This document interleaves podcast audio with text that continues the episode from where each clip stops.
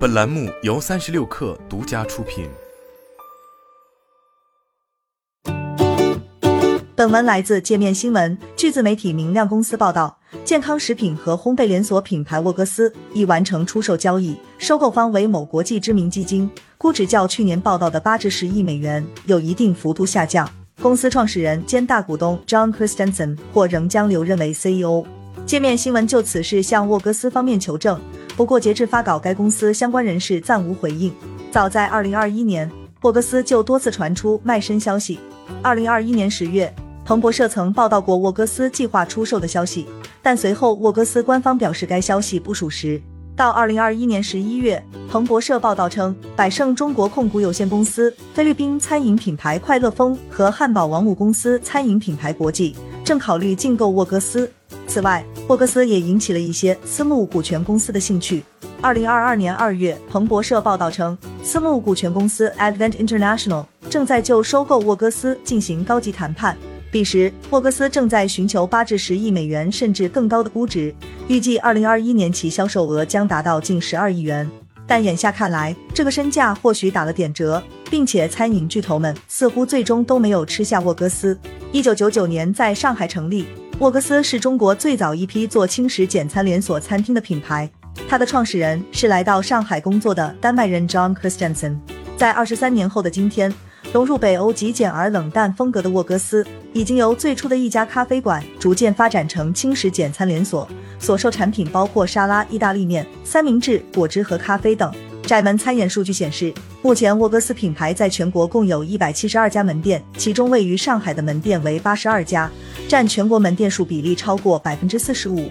在沃格斯之外，这家公司还陆续推出了 Baker Spice、Local、Funk and Kyle 等多个餐饮品牌。这些品牌主题或主打欧洲面包，或注重融合东南亚等地域特色，客单价基本在一百、三百元之间，和沃格斯区分开来。但他们看起来争取的是同样一个消费群体：二十五至三十五岁的年轻白领，有更强烈的健康意识，愿意为代表更精致生活的食物买单。然而，疫情或许已将精致生活的滤镜摘下。在沃格斯卖身消息传出后不久。另一中国市场上鼻祖式的轻食餐厅新元素宣布破产。二零二一年十二月，新元素在官方公众号内发布声明称，在过去的一个多月里关闭了数家直营店，将对仍持有礼品卡现金券的顾客提供退款服务。声明中强调，疫情给品牌带来重挫，称在疫情前公司一直是盈利状态，但在近两年，新元素一直被称重的财务状况所困扰。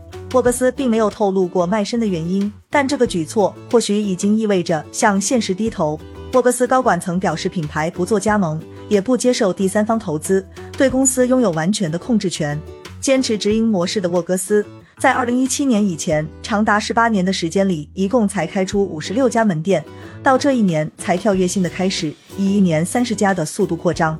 在产品方面，它也保持了一种精致不紧不慢的节奏。除了季节性产品。沃格斯每年会换两次菜单，但这家公司并没有一个系统性的研发机制，多数时候来自于创始人的灵感一线。某种意义上，沃格斯正是靠统一并严格执行的模式和商品标准，以及他对精致生活方式的捕捉描绘，而斩获大量拥趸是其价值所在。这也是在轻食早已不是投资热门风口的今天，沃格斯仍能被餐饮巨头、私募公司竞购的重要原因。沃格斯并没有放慢扩张脚步。今年六月，沃格斯曾通过官方公众号宣布，一口气开出十四家新店，分别坐落于北京、上海、宁波、武汉等城市。其中，子品牌 Baker Spice 也在广州、深圳新开四家门店。但对沃格斯乃至轻食行业来说，一个天花板始终存在。沃格斯曾经采取的扩张方式是，一方面通过不同品牌组合来吸引原有客群。另一方面，向新一线城市拓展市场，但这样的客群是有限的。健康简餐的特性决定了它很难留住跟风的消费者，它需要打动的是真正认可健康生活方式的顾客。因而，虽然健康潮流愈演愈烈，但这个群体似乎并没有急剧扩张。与此同时，越来越多的新品牌在涌现，超能陆战队、沙野青石、T 青石等已经将门店版图扩张到了全国市场。餐饮巨头们也在不断跨界。百胜中国早在二零一七年便通过肯德基开出了旗下青石子品牌 K Pro，而一线城市里那些各具特色的 brunch 单店早已蔓延开来。在资本压力、竞争激烈的市场环境下，卖身后的沃格斯会走向何方？